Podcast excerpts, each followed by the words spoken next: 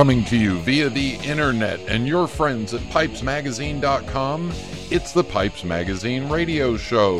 And remember, two lefts don't make a right, two rights don't make a wrong, but a left and a right makes for a hell of a knockout.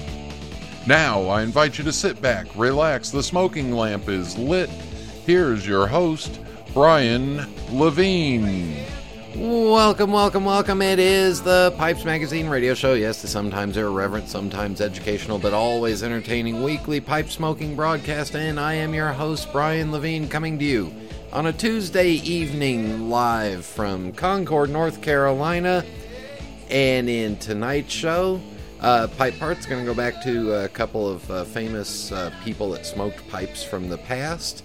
Uh, my guest tonight is pipe maker Michael Kabik, who most of you may know him from the Svenvar, the Svenlar line of uh, Danish style freehand pipes made right here in the U.S. We'll talk to him. Um, mailbag, uh, music, and rant, all that coming up on tonight's episode of the Pipes Magazine radio show. And remember, yeah, you must be of legal smoking age in order to listen to this fine program wherever you happen to be listening to it. So if the if you're too young for where you are, then uh, move someplace else. There you go. All right. Um, hey, tonight after this show, I am uh, laying directly down, taking a nap for a couple of hours because I've got to be up and out of the house at 2:30 a.m. because I've been asked to uh, take uh, be the head chaperone again for my daughter's former high school marching band, and I'm off to Disney World. Um, no, I will not inundate everybody with posts on my Facebook page of uh, Disney World stuff, but yeah, we'll be down there uh, four nights. So a quick trip, just four nights. Um, did want to mention a couple of other uh, pipe smoking things. Um, so I, so as you know, I've been uh, stockpiling tobacco for years and years and years. Well, I did some uh, did some counting after that discussion on pipe cleaners, and I bought another thousand pipe cleaners, and I need to keep buying more because I need to have enough pipe cleaners to get me through all the pipe tobacco that I have. Um, also, also uh, going back to uh, favorite things, if uh, if you're lucky enough to be able to smoke inside your house, like I am, the uh, air conditioner filter, excuse me, air conditioner filter that I prefer is uh, a brand made by Arm and Hammer. So it's got uh, baking soda in it. Does help uh, take some of the uh, take some of the odor out of the house. All right, enough of that. Let's get the show rolling. Everybody sit back, relax, fire up a bowl. Thank you all for tuning in, and here we go.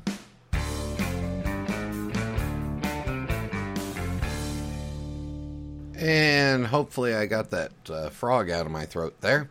All right, for pipe parts, we're going to talk about two people completely different sides of uh, sides of society. Uh, the first one is uh, Clement Richard Attlee, the first Earl of Attlee, a, uh, a an Englishman from the United Kingdom who uh, was uh, the first person to hold the office of Deputy Prime Minister of the United Kingdom, serving under Winston Churchill during the uh, wartime government. he went on to lead the Labour Party and in 1945 became the Prime Minister of England. Uh, just quite a uh, quite a storied past, and uh, uh he was uh, early on. I mean, early on in the in the early 1930s was a uh, was very anti Adolf Hitler and thought that a a strong presence against Hil- against Hitler was was the only way to deal with him.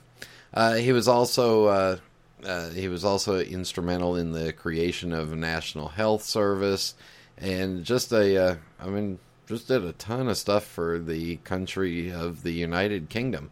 But that's the Earl Attlee, Clement Richard Attlee. He's got all kinds of KG, OM, CH, PC, FR. He's got more titles than anybody knows what what to do with. I think he's run out of all the consonants. Anyway, uh, born uh, January of 1883, died October of 67, uh, just before me, uh, just before I was born. The other side of it Frog's still there, sorry. Uh, a guy named Douglas C. Kenney, born in December of 46 and uh, died August of 1980.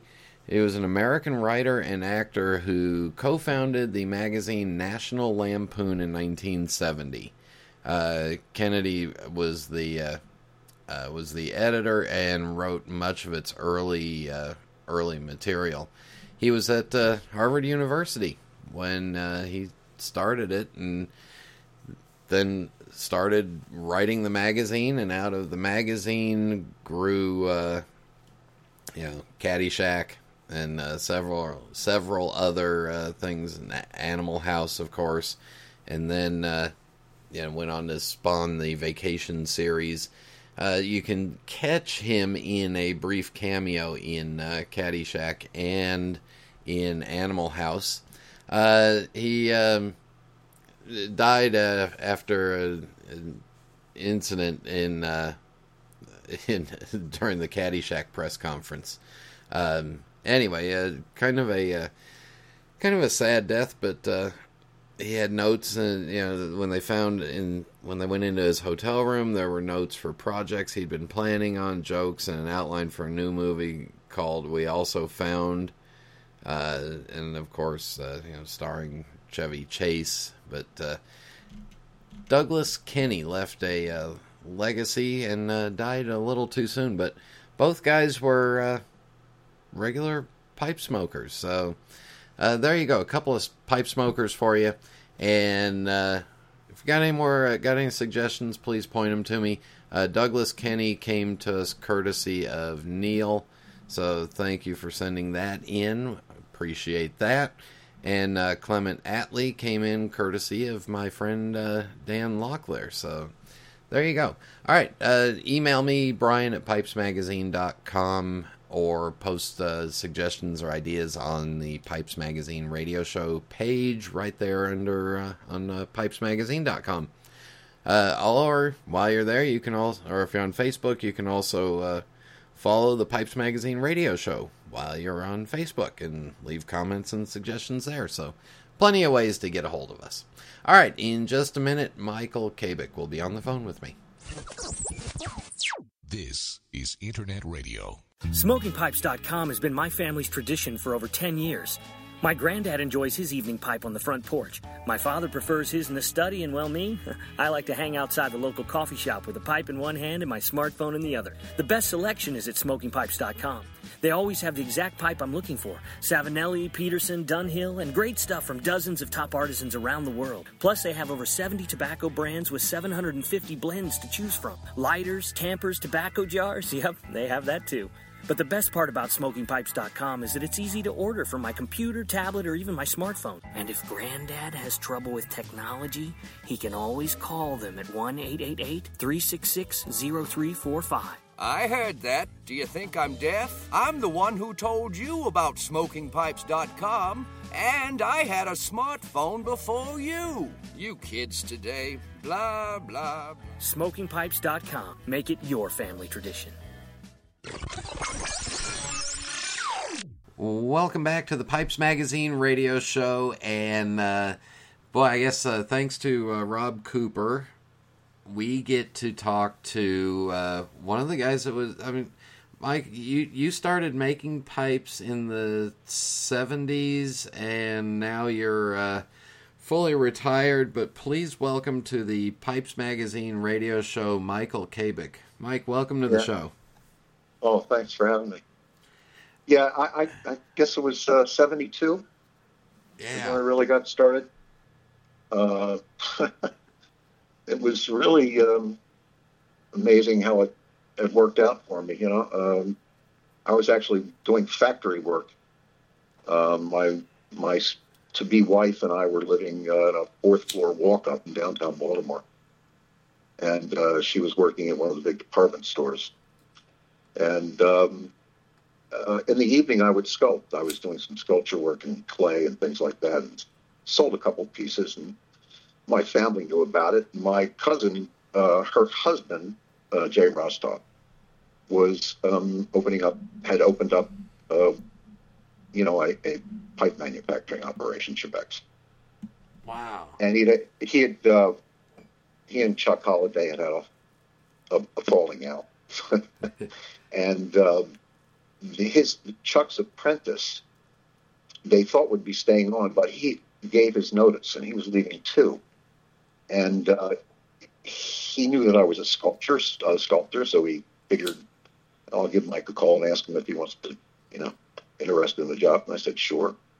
And I was supposed to be hit the the not Chuck because Chuck was gone. I never even met Chuck, but his apprentice was supposed to train me for two months, and he trained me for two weeks and left. and so basically, here I had five faces. This this is the people who actually worked with me in making the pipe. You know, we had a finishing sander, a stem cutter, a stainer and buffer. Um, we had a guy who just ran the machine shop, and I did all the all the cutting, you know, and the designing. And they're looking at me after two weeks training as a pipe maker to uh, carve 100 pipes a week, you know, which was what we were making back then. Now, before and you, amazingly enough, I did it. You know, I mean, um, it involved me working on weekends and things like that, late into the night. You know, to really to really get it down. But it was, I just fell into it. You know, it was just. Uh, I knew I was a sculptor, but it, when I was 12 years old, I knew I was going to be a sculptor. So I got, I, you know, Chipex was open for uh, a couple years. Well, forgive me, it's been a while. I'm not real good with dates, uh, but it was a, a couple years, and uh, it was great. It was it was a terrific environment because uh, we were we were all family, and we everybody adored what they were doing, and each person in each department at Chipex during that time, I have to say, were just uh, really talented people in in their own right. You know, um, for instance, the guy that cut stems was going to school at night college to be an architect.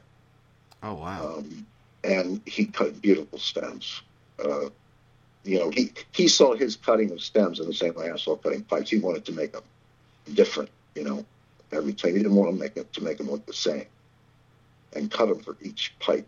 And um, and a young lady, uh, African American woman who was um, from Baltimore City, did some of the best stain work. She was just, the you know, the best at her job. It was just a terrific atmosphere. And there were times where we had to go without a paycheck.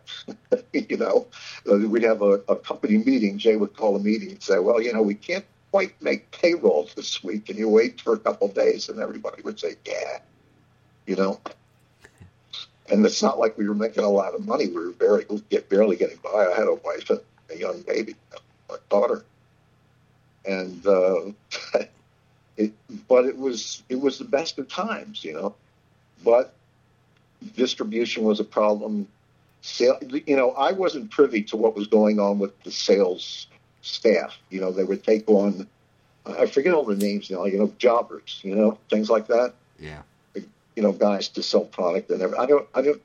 You know, I wasn't involved in that at all. Uh, I worked with uh, what's his name, Al Harris, who was of the office manager, and he did all the grading. Would grade all the pipes, pack them, and ship them. That had to be fun. And I worked with him a lot, you know, because I, I wanted to see how he was grading, and we had to have a meeting of the minds as far as grading pipes and how he would grade them, you know, as far as price.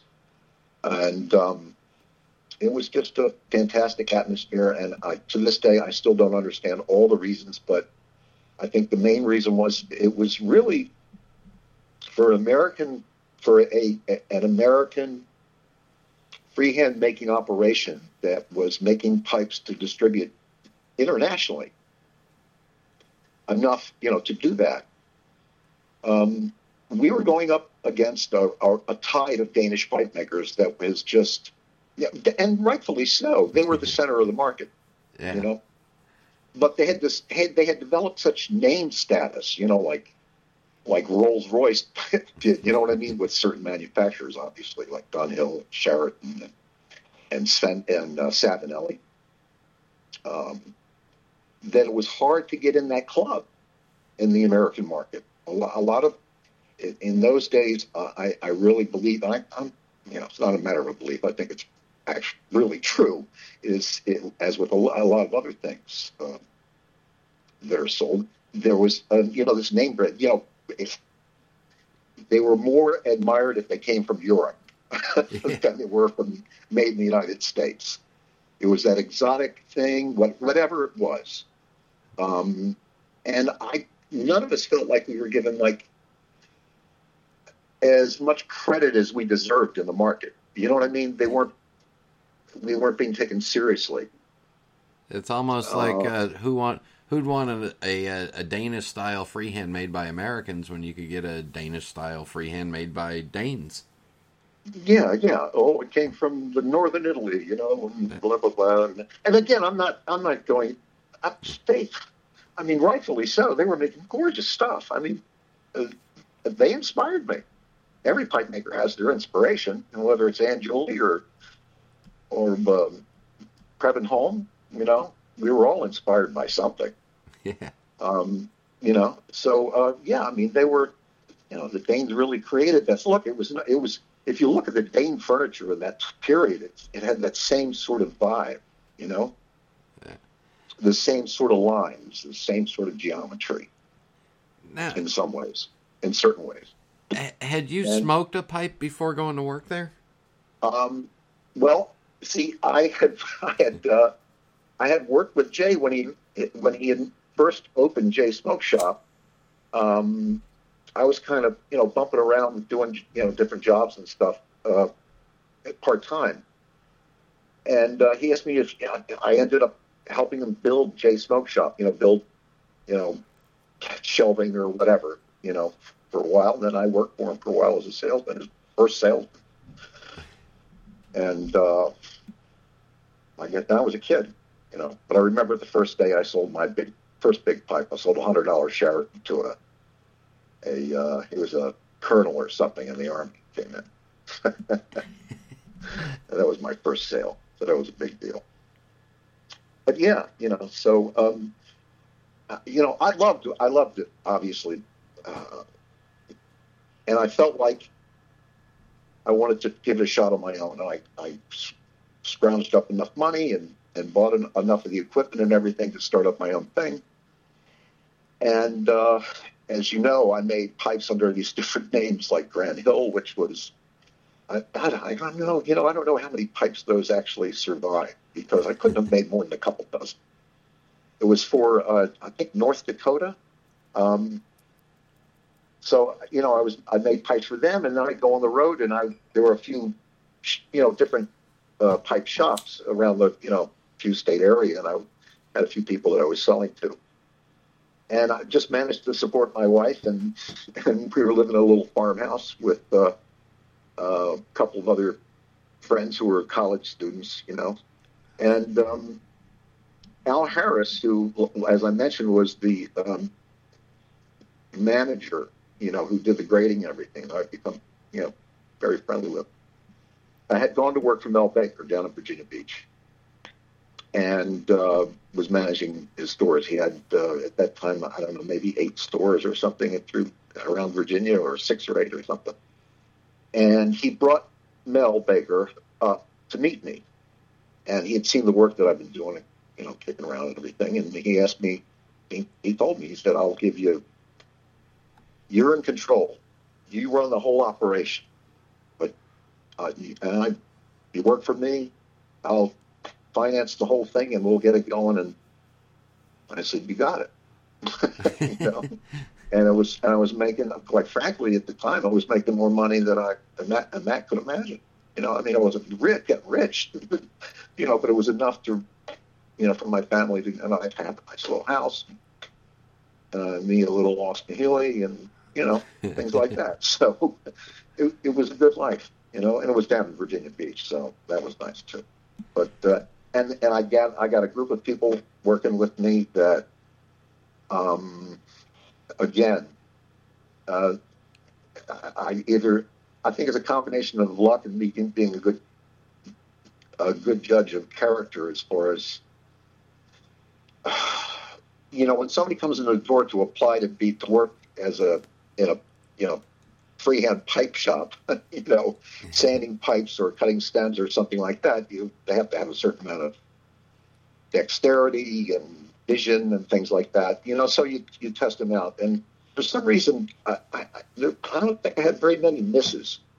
Most of the people that ended up coming ended up being pretty darn good at what they what they did they were doing. You know, and uh, again, we create. I created a the thing that I love the most about it, aside from the work, was being able to give artistically inclined people who wanted to uh, have at least some outlet of expressing themselves the opportunity to do that and support themselves at the same time. That was the greatest joy, aside from just making the pipes.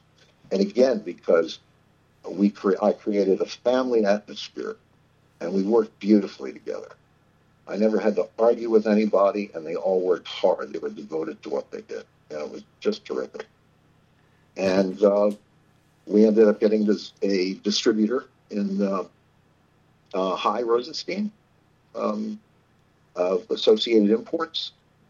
Uh, I, I, I, guess, as you know, he, he distributed uh, GBD in the United, yeah. in the United States and, and, other brands which elude me right now. And uh, he was a terrific guy. He was kind of my mentor, and he really had my back, you know, for a long time, as long as he could. Um, I went up a couple times to see him in uh, Long Island and spend time with him, and he was just a prince, you know. And um, and it was terrific, you know, for I, I forget how many years. And uh, Mel had met um, a father and son who had had a machine making a pipe, uh, a phrased pipe operation in New, in New York, and Mel um, wanted to expand. He wanted to get into the machine made phrased pipe market. Now I knew how to use a phrasing machine. I goofed around with one. Uh, we had one at Chipex, but we never really used it. And I goofed around with it, so I knew the basic thing going on. And the gentleman in New York, Mel was spending a lot of money for buying machinery from his old plant that had closed up. He went out of business, so he was looking to sell all the machinery from his pipe factory, and Mel bought it all. Not only that, he bought their services, the father and the son, to come down. He was paying them a lot of money to set up this operation more than I thought he was being had. Okay, because you know it's one thing. The handmade market is one thing, but getting into that now you're talking serious competition. You know, yeah. Um, you know, Dunhill, GBD, you know, on and on and on. I was like, come on, you're not going to break into that, you know. And and and I just thought I saw doom because he was spending a lot of money, you know. And I had taken on an apprentice, uh, Glenn Heddleson. Glenn was uh, in the Navy, had been in the Navy, and he was he was getting did his time. he was getting out, and they had a like a a a, a work release program where he could, even though he he had a few weeks to go, um, he would I you know he came and applied for the job. I you know, he came to work for me, and then after I forget three or four weeks or however long it was, he was still, he, you know, he got discharged, and and uh, we were just, we we just worked beautifully together, and he brought, and and by this time I had made, I you know, God only knows how many pipes I've made, you know, by then. I, I wasn't getting burnt out, but it was great to have a fresh sort of look at it, you know fresh sort of you know to, to the to the line, and he had that. You know, he he had some ideas that I had never seen. I hadn't seen expressed before with the the way he did shanks. Now they didn't always. You know, some of them weren't accepted. I don't think as well as we had thought they would. You know, we tried to come up with different ways of of um, of design that set us apart somehow. You know, uh, and he did. He, he added that to it. Like I said, not everything worked, but a lot of it did. And um, uh, so Glenn and I decided that we would go out on our own. We'd open up our own joint, you know, our own studio. And um, Mel was agreeable, and we decided that what we would do was we would set up our own studio and we would make pipes for him. He would send us the material. In other words, he'd supply the material and we would charge him for the labor, basically.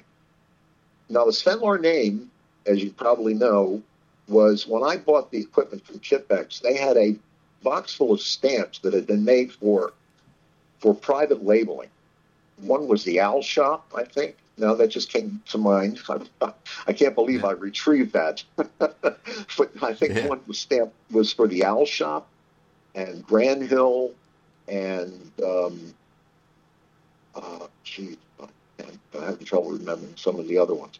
But Sven was in there, you know, and and I remember when I first went to work for Mel, I was having this conversation, and I said, you know, I've got this Svenlar stamp, and I and I told him that I really felt like I wanted my name to go on all the pipes, and I wanted to call them, let's call them Svenlars. I said because I want to give them, I want to break into that thing, you know. Um, and for a while, my name wasn't even on; it was just Svenlar, because he, hey, you know, and I may not be Danish, but I was making Danish style freehand pipes, you know. And um, it's funny. One of my favorite authors is somebody called uh, James Tiptree.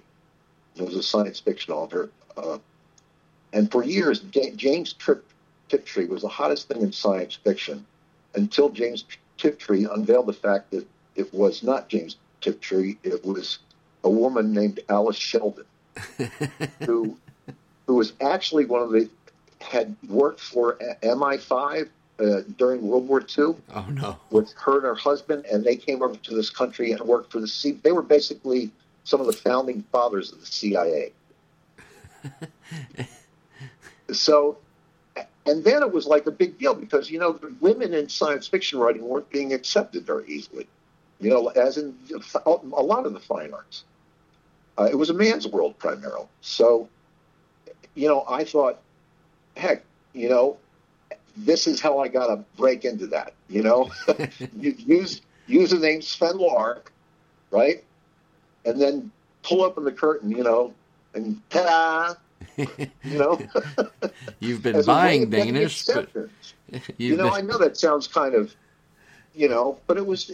Look, I, I thought it was a legitimate way of, of of getting, and it's not like we weren't, you know, we weren't selling pipes. We were selling pipes, but I, I still felt like we didn't kind of get the same credit. And when I say we, I mean all the people that worked for me because they were, you know, it wasn't just me; it was them too. That we didn't get the kind of respect that we deserved at the time by a lot of lot of pipe smokers. And we just, I just wanted them to take a second look. And if they could forget about the name, the, the, the country of origin for a moment, and just look at the product, and it worked. I mean, quite simply, it did work. And uh, and that's when I started putting my name back on the pipe. And everybody, everybody was cool with that. And I think a lot of a lot of people at that time were more like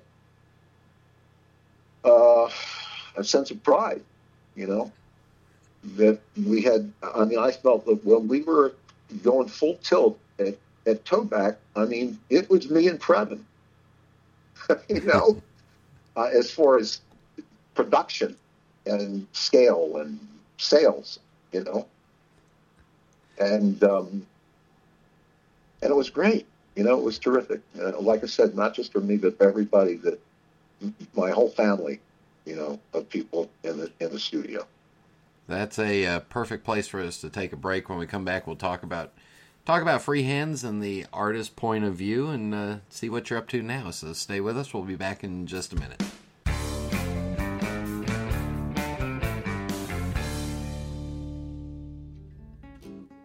The Carolinas and the tobacco tradition have been woven together generation after generation. From the Blue Ridge Mountains to the coastal low country, it's an integral part of our culture and heritage, building our beautiful tapestry. Cornell and Diehl is proud to blend our pipe tobaccos in the Carolinas. Our history with tobacco dates back to the mid 1800s, and in that time we've perfected a variety of blends. The Carolinas have given us the perfect backdrop to do just that. Whether you're a fan of the rich Virginias, bold Latakias, spicy Periques, or unique aromatics, we've got a tobacco that's just right for your discerning taste buds. At Cornell and Diehl, we live all things pipe tobacco, blending it, smoking it, and enjoying the company of those who share our excitement. Tobacco, it's what we do. Stop by cornellanddiehl.com.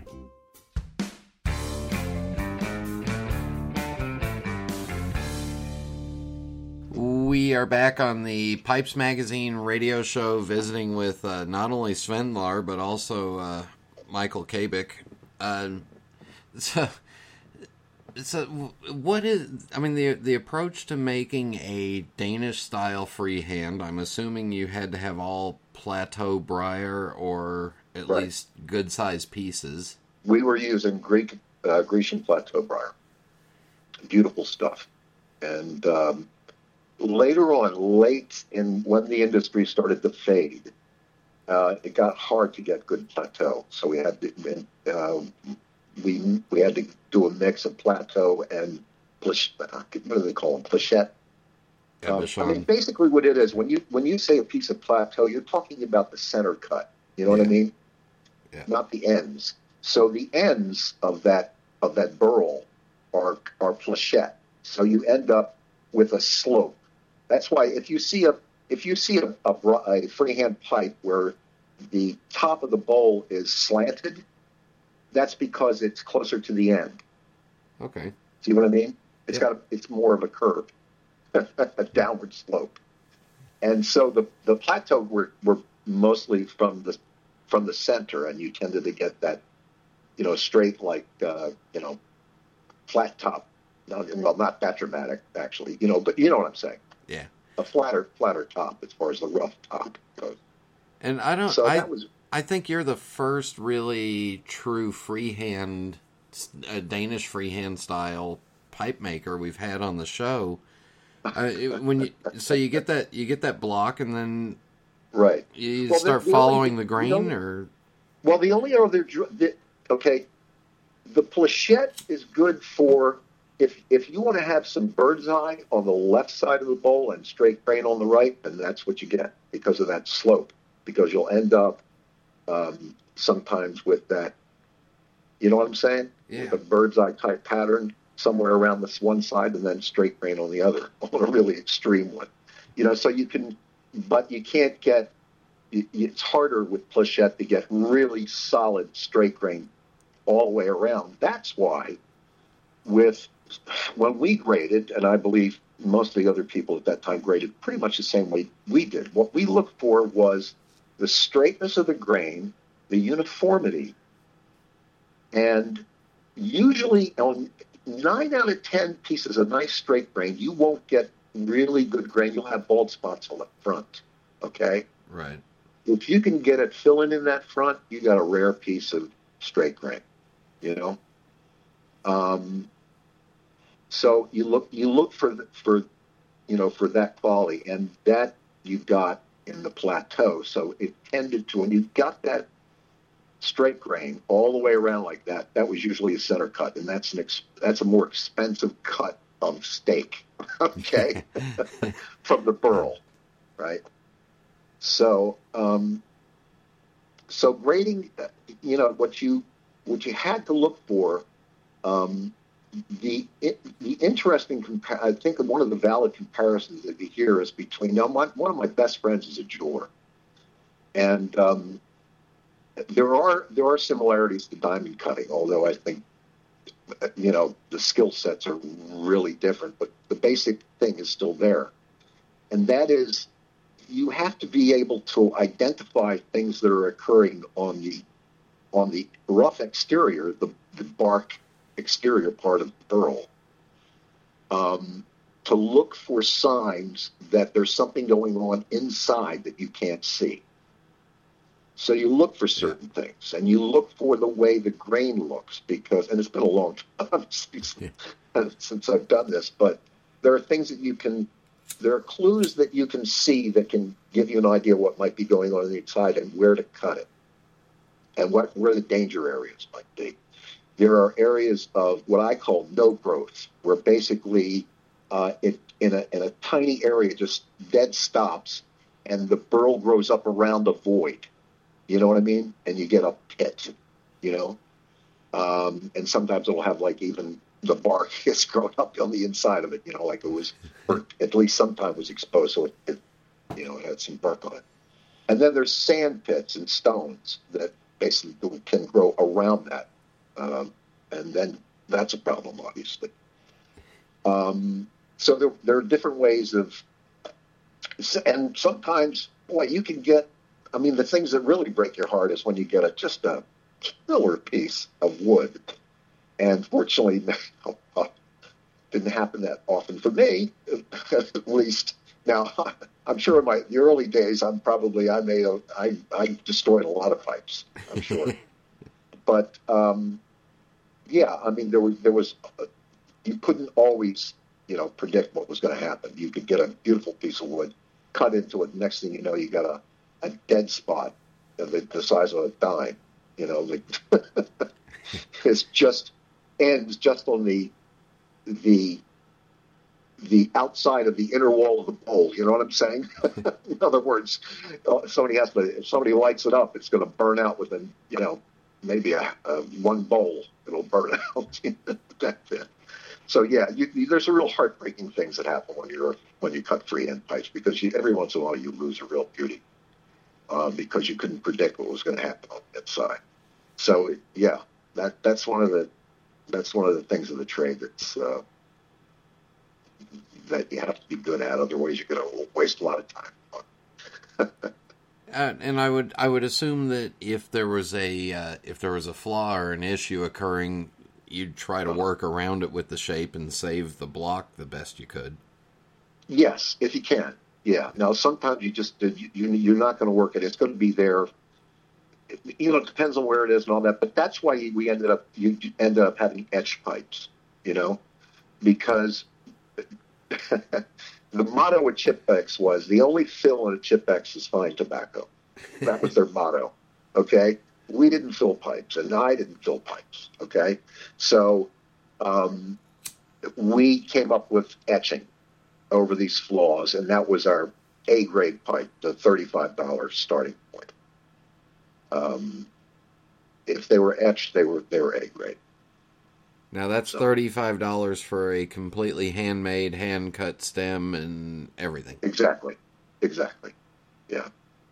What What was the top price for the most well, expensive? I know there's a there's a pipe that I've seen on the internet. It's still listed out there. It's an M grade. And I remember making that pipe. It's got a real short shank on it, but it was the most exquisite little piece of wood. I, I wanted to make love to it. It was so beautiful, you know? But it wasn't a big piece of wood. I didn't have a lot to work with, but the grain was stunning. And I came up with a, I, well, you can see it online. Um, I came up with a, a stain for it that just was, it was perfect. It was something that, uh, you know, just one of those that you just don't forget, you know. Um, uh, so yeah, the M grade I think is the highest. Now, I did special order stuff. As a matter of fact, I had forgotten about this. I made a two pipe set for it was it, now this was back in, at, at with Toback with Sven Lar down in Virginia Beach. I was commissioned to make a two pipe set for yeah, it was either the owner of the Denver Broncos or the manager of the Denver Broncos. I can't remember which. and that was a real gorgeous two pipe set. And you know, I don't even have a picture of these things, which really bumped me out. But um, even the president, the presidential piece, there's yeah. I don't have a picture, you know. Um, and Mel got the letter from the president, the thank you letter. Which, you know, hey, look, you know, you know, but uh, um, Yeah, that that was that was an interesting thing. See, I, I had made a pipe for the governor of Maryland, um, Governor Mandel, and he commissioned me to make a pipe with the state of Maryland carved on the front. And I did that, and it was in. I know I never saw it, but I heard that it was in on display at the state capitol for a while. And um, so I, I, I, my father had opened a, an ice cream parlor in Annapolis, and he was just starting and trying to keep it going and everything. And um, he knew the governor because he was in the Democratic Club for years. And the governor approached him and, said, and he said, "Call up your son and have him meet me at meet me at the ice cream parlor." so I get a phone call from my father. Says the governor wants to meet you. I'm like, what? so I go down, and you know, there's security all over the place, and, and I'm sitting down this little ice cream parlor, some of those little ice cream parlor tables with the governor, and he says, uh, "I'm going to see Gerald Ford," and I forget how much time I had, and he said, "I'd like you to make a pipe. I want to present him with one of those two pipe sets. I want you to make it for me to give the president." I was, I was, you know, blank, you know sure. and um, and I so I made I ended up making a pipe, another pipe for him. I made two, you know, and, uh, and that and uh, that was just uh, that was a huge kick. And then then then I then like, he sent the Gerald Ford sent the, sent the thank you letter back, and he sent it to Mel. So, um, which was fine because Mel, like I said, he was a sweetheart. He was a really good guy. Um, so yeah at your at your peak of production, how many pipes were you guys making a week? Two fifty. So that was, that was with Wenhall. That was with yeah. Wenhall. Um, we were making two hundred for Mel, wow. uh, and that was with a crew of I think it was seven or eight people, and um, that that would be you know somebody in the office, and then and it was great when when when Glenn and I opened up uh, Vajra Briarworks, excuse me. Um, oh, I didn't get to that part, did I? No, I forgot a whole, whole I forgot several years there. Yeah, Glenn and I moved up to Maryland, and we opened up Vajra Briarworks. We opened we we me, my wife, my little daughter, and we got a farmhouse, and we converted an old chicken slaughtering house into our studio. and um, it had a slaughter pit. You know, it was like a concrete pit that they would the blood from the chickens would go down. Right, the farmer let us have this place, right, and it was falling apart. So we put a giant covering on it, and that was our platform where we did our cutting, and we had to replace practically the entire building was full of hornets. So we we must have got stung up a hundred times fixing this place up, and then we ended up um, opening up a studio in Bel Air, Maryland, and um, making pipes for them. And then Toback went under, basically, with the whole operation. I got the Sven name back from Mel, and we were approached by um, uh, Wenhall to come up to New York and uh, to Long Island and have a meeting with them. We had a meeting, and Glenn and I sat down uh, in this office, and we said, "Well, how many pipes do you want?" And um, I forget the gentleman's name. It was the the original creator of uh, of the company, uh, the old man. I forget his name. Um, had retired, and his son was taking over. And I'm struggling to come up with their names now.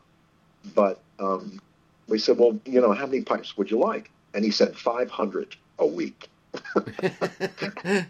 And Glenn and I looked at each other like, "Uh oh, you got to be kidding!" You know, you got to be kidding. You know, first of all, the the thing of it is, we yeah we were we had mixed right. We didn't even have to talk. We both knew what each other was thinking. How in the hell are they going to sell 500, uh, 500 pipes a week? That's crazy. That's a crazy number. You couldn't possibly move that many pipes especially with the market in decline, you know? But, and we were like, so we said to them, you know, I, I, I don't know whether I pulled Glenn aside said, you know, let's talk. And, and I said, look, uh, we, we if you can move 500, we'll give you 500, but let's start at 250. and if you can move 250, we'll up it. Because I'm not going to hire more people on it stuff, you know, for this crazy number. Because I didn't, I couldn't imagine they could move anything like that, and they couldn't. Um, so yeah, we, we, were making pipes for them, and we came up with a presidential line, which um, Glenn did a great. Glenn, most of those designs, I don't know how many of the twelve, but most of them are his, and I think he did a really good job. I mean, we do, we decided on the designs we we do together.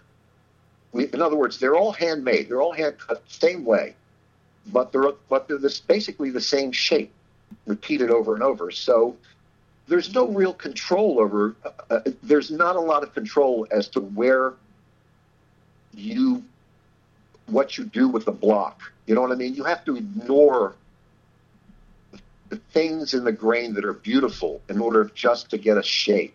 You know what I mean? Yeah, you had to force it, and that's why I didn't like it. I didn't like I didn't like it being turned into into a more of a. It wasn't mass produced because they were hand cut. You know, no two were exactly alike. Okay, because they're hand cut, even though they're the same shape. And um, but I just, you know, it it took the joy, some of the joy out of it. You know, uh, and um, they got in touch with me and told me that they were moving to Florida and they wanted us to come with them. And that would be moving my family, our the people working with us. I mean, some of the people from Tobac actually moved, relocated to Maryland to work for me. Uh, some of the old crew from down there, along with Glenn. Um, and they wanted us to, so Wenhall wanted us to move to Florida. And um, I just, I were like, by this time we were having second thoughts about the fellows that we were working for and what was going on. We thought that maybe something not kosher was going on here. Okay. Um, it's something didn't smell right. And we turned down their offer. That meant that we were in a pickle. You know what I mean? We didn't have a distri- distributor, but we felt that concerned about what these guys were about that we decided to turn them down. I, I, think uh, history speaks for itself. I don't think they were in business for a year. They folded up.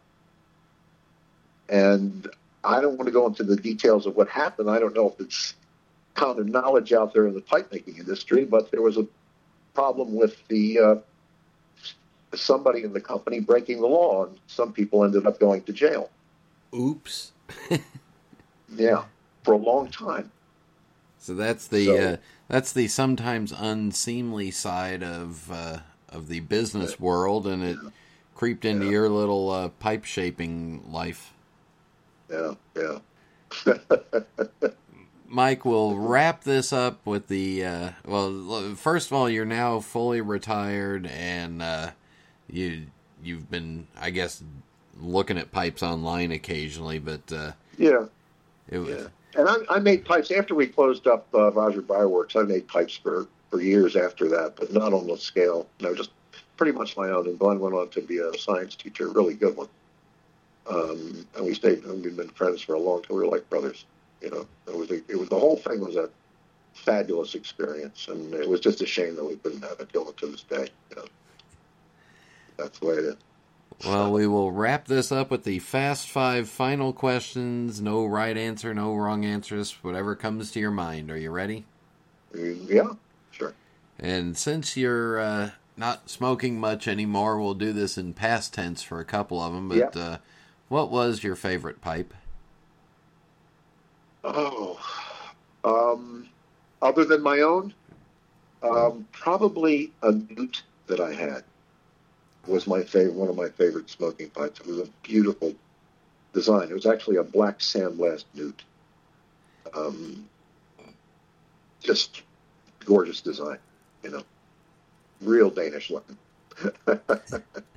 And what was your favorite tobacco? Rattray. Which one? Love. Um, geez, you know, I'm trying to forget the blend. I'm trying to remember the blend. What was? Uh, oh gosh, I can't remember now. It's been so long. Just about anything made by Rat probably. but yeah, it was either Balkans and Brandy or Rat Trace. Ah. But I really prefer Rat. So they, are they still in business? Somewhat. Oh, okay. Yeah, the blends have moved. Names have changed. The names are the same. Uh, uh, what is your favorite drink? my favorite drink, vodka, probably. If, is, if we're talking alcohol, it's probably vodka. Uh, For some reason, I can hold vodka better than I do. I'm not a big drinker, though. I like wine. That's that's that old uh, that that old 1960s hippie era. What? The wine With liking. what? The wine? Yeah. Well, back in the hippie era, hippies never had money, so we, we drank a lot of Mateus. Uh, when it's time to relax, do you prefer a book, a movie, or music? Oh, gosh. I prefer eBay. no, I like looking at antiques um, a lot and art. So I, I spend time on, on online doing that. Um, Oh, there but you- yeah, I like both. Yeah, but yeah, I'd, I'd have to say eBay. And lastly, do you have a, uh favorite pipe smoking related memory that we didn't talk about? Um, let me see.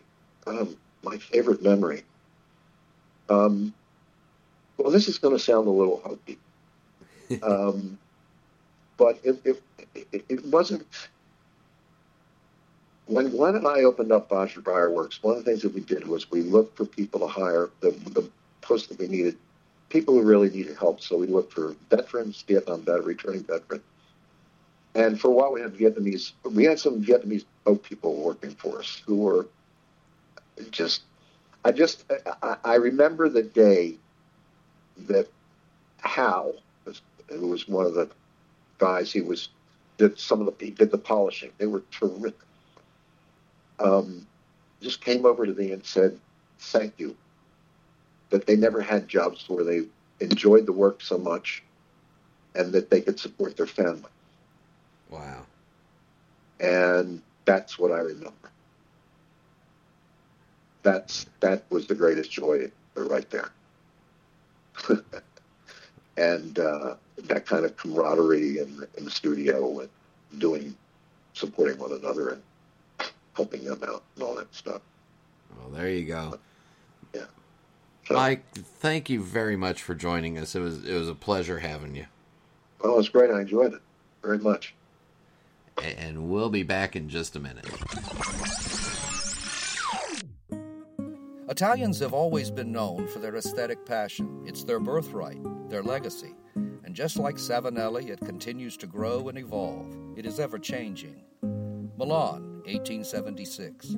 Achille Savinelli set out to change the way the world viewed smoking pipes, opening one of the world's first specialist tobacco shops.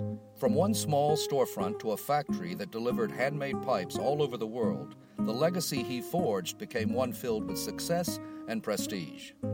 Achilles' dream is carried on today by his family, who continues the Savinelli legacy.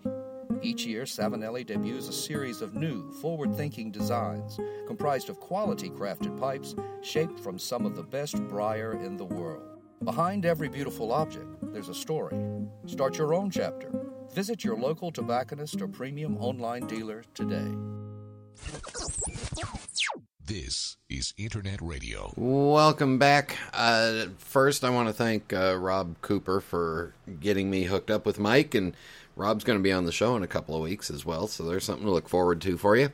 Uh, you know, it's it's just it's incredible to hear these guys that are now retired and have this history and go back, and especially when you listen to Mike talk about the pipes as a, as a way for him to express his uh, sculpture. Um, there is, uh, if you go on to pipedia.org, P I P E D I A dot O R G, there is a uh, well done article on there with a bunch of pictures of pipes that Mike probably had something to do with. So you can check those out.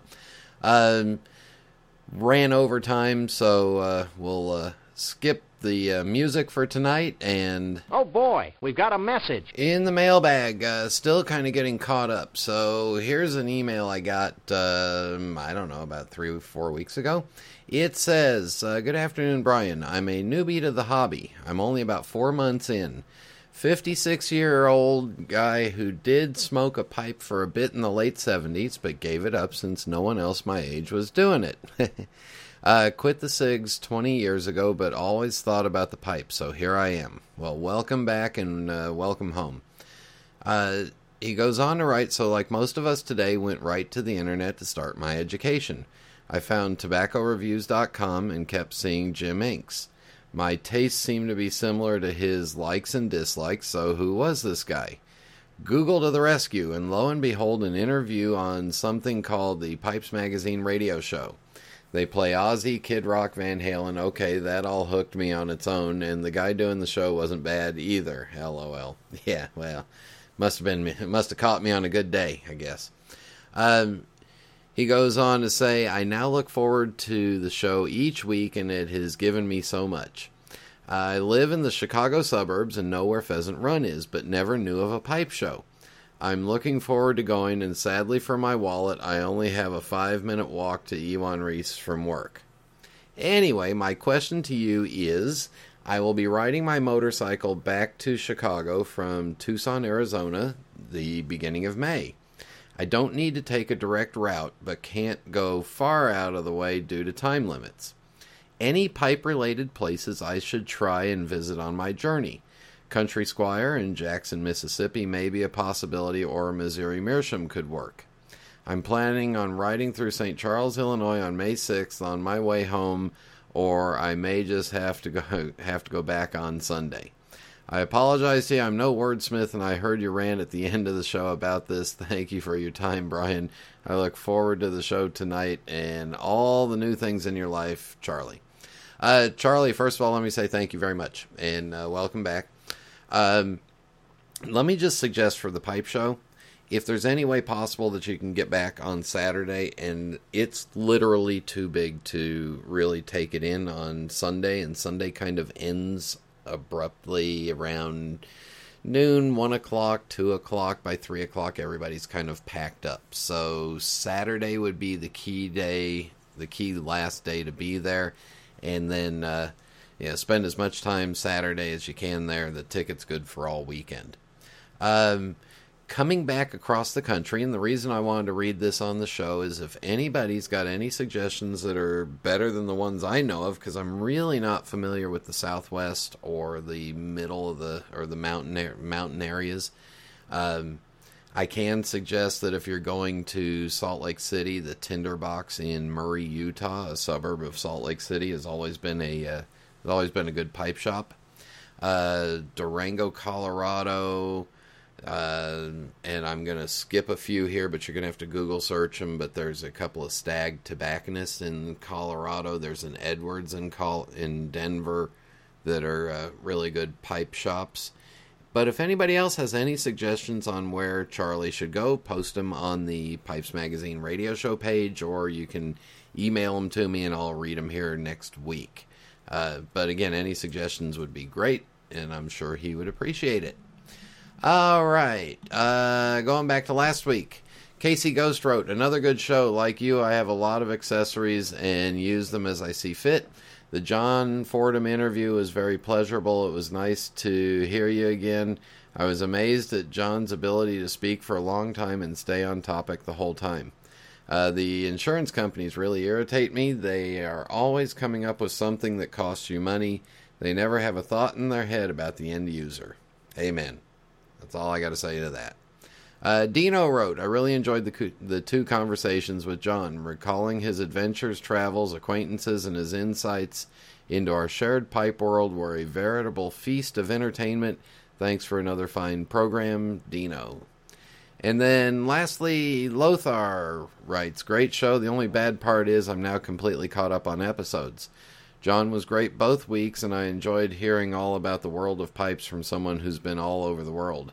Next time I'm in a pipe shop, I'll be sure to ask for a cockatoo feather sized pipe. that would be, uh, yeah, featherweight. Boy, you want to talk about a featherweight. Yeah. Um, anyway, don't forget the uh, two pipe shows coming up on the horizon April 8th in Raleigh, North Carolina, the Tap Show at the Fairgrounds, and of course the Chicago Show in St. Charles, Illinois. And rant time is next.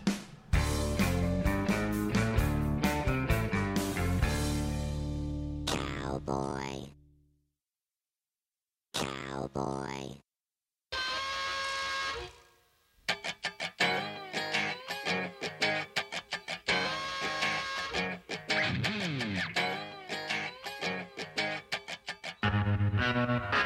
I think I may have figured out what's wrong with you, millennial generation and younger kids. I think I may have figured out what's wrong with it. Because most of you grew up with, uh, you know, Tickle Me Elmo and all those really soft, nice, uh, happy kids shows and kids cartoons where nothing really kind of bad happens.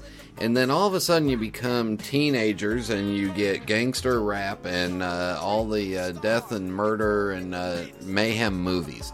Well, I think I figured out what's wrong with you. See, kids in 1938 39 got to see Pinocchio. Yeah, Pinocchio is out on uh, Blu ray now, which I have a Blu ray player finally. And we bought it, and I'm watching Pinocchio the other night. And let me tell you, first of all, Geppetto's, Geppetto's house is filled with pipes. Geppetto smokes a pipe in bed. Geppetto owns a gun and is scared at night and shoots the gun off. Uh, one of his cuckoo clocks has a kid being spanked as the cuckoo. There's another cuckoo clock where the hunter is shooting a turkey. And that's not even outside of the first 10 minutes of the movie.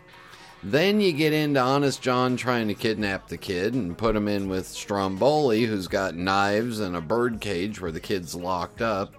Then we go off to Pleasure Island, where in Pleasure Island the kids are eating candy, doing graffiti, breaking things, uh, drinking beer, smoking cigars, shooting pool. There's poker and gambling going on in there, and there's even can can girls with. Uh, with uh, pronounced Hooters. Well, this was a family fun movie. Well, here's what's wrong with kids nowadays. They didn't get that desensitized because they didn't get that when they were six or seven or eight, like we did when we were older. Anyway, all right, that's just my opinion. But anyway, glad to see actually that Disney did not uh, sanitize all the stuff in Pinocchio, and it's just its original form. So there you go.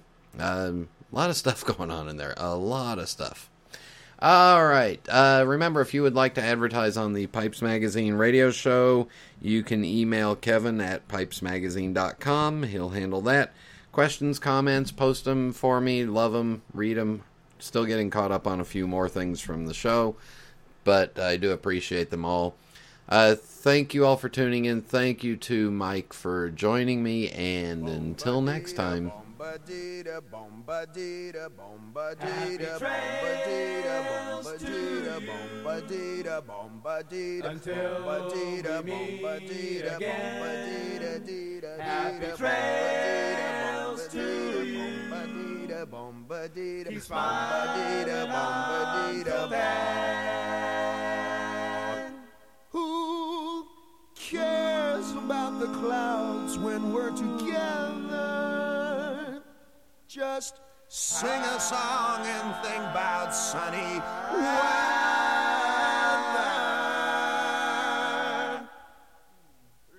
Happy trails to till we meet again.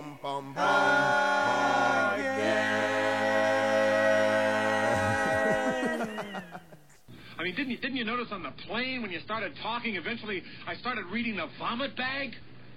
Didn't that give you some sort of clue? Like, hey, maybe this guy's not enjoying it?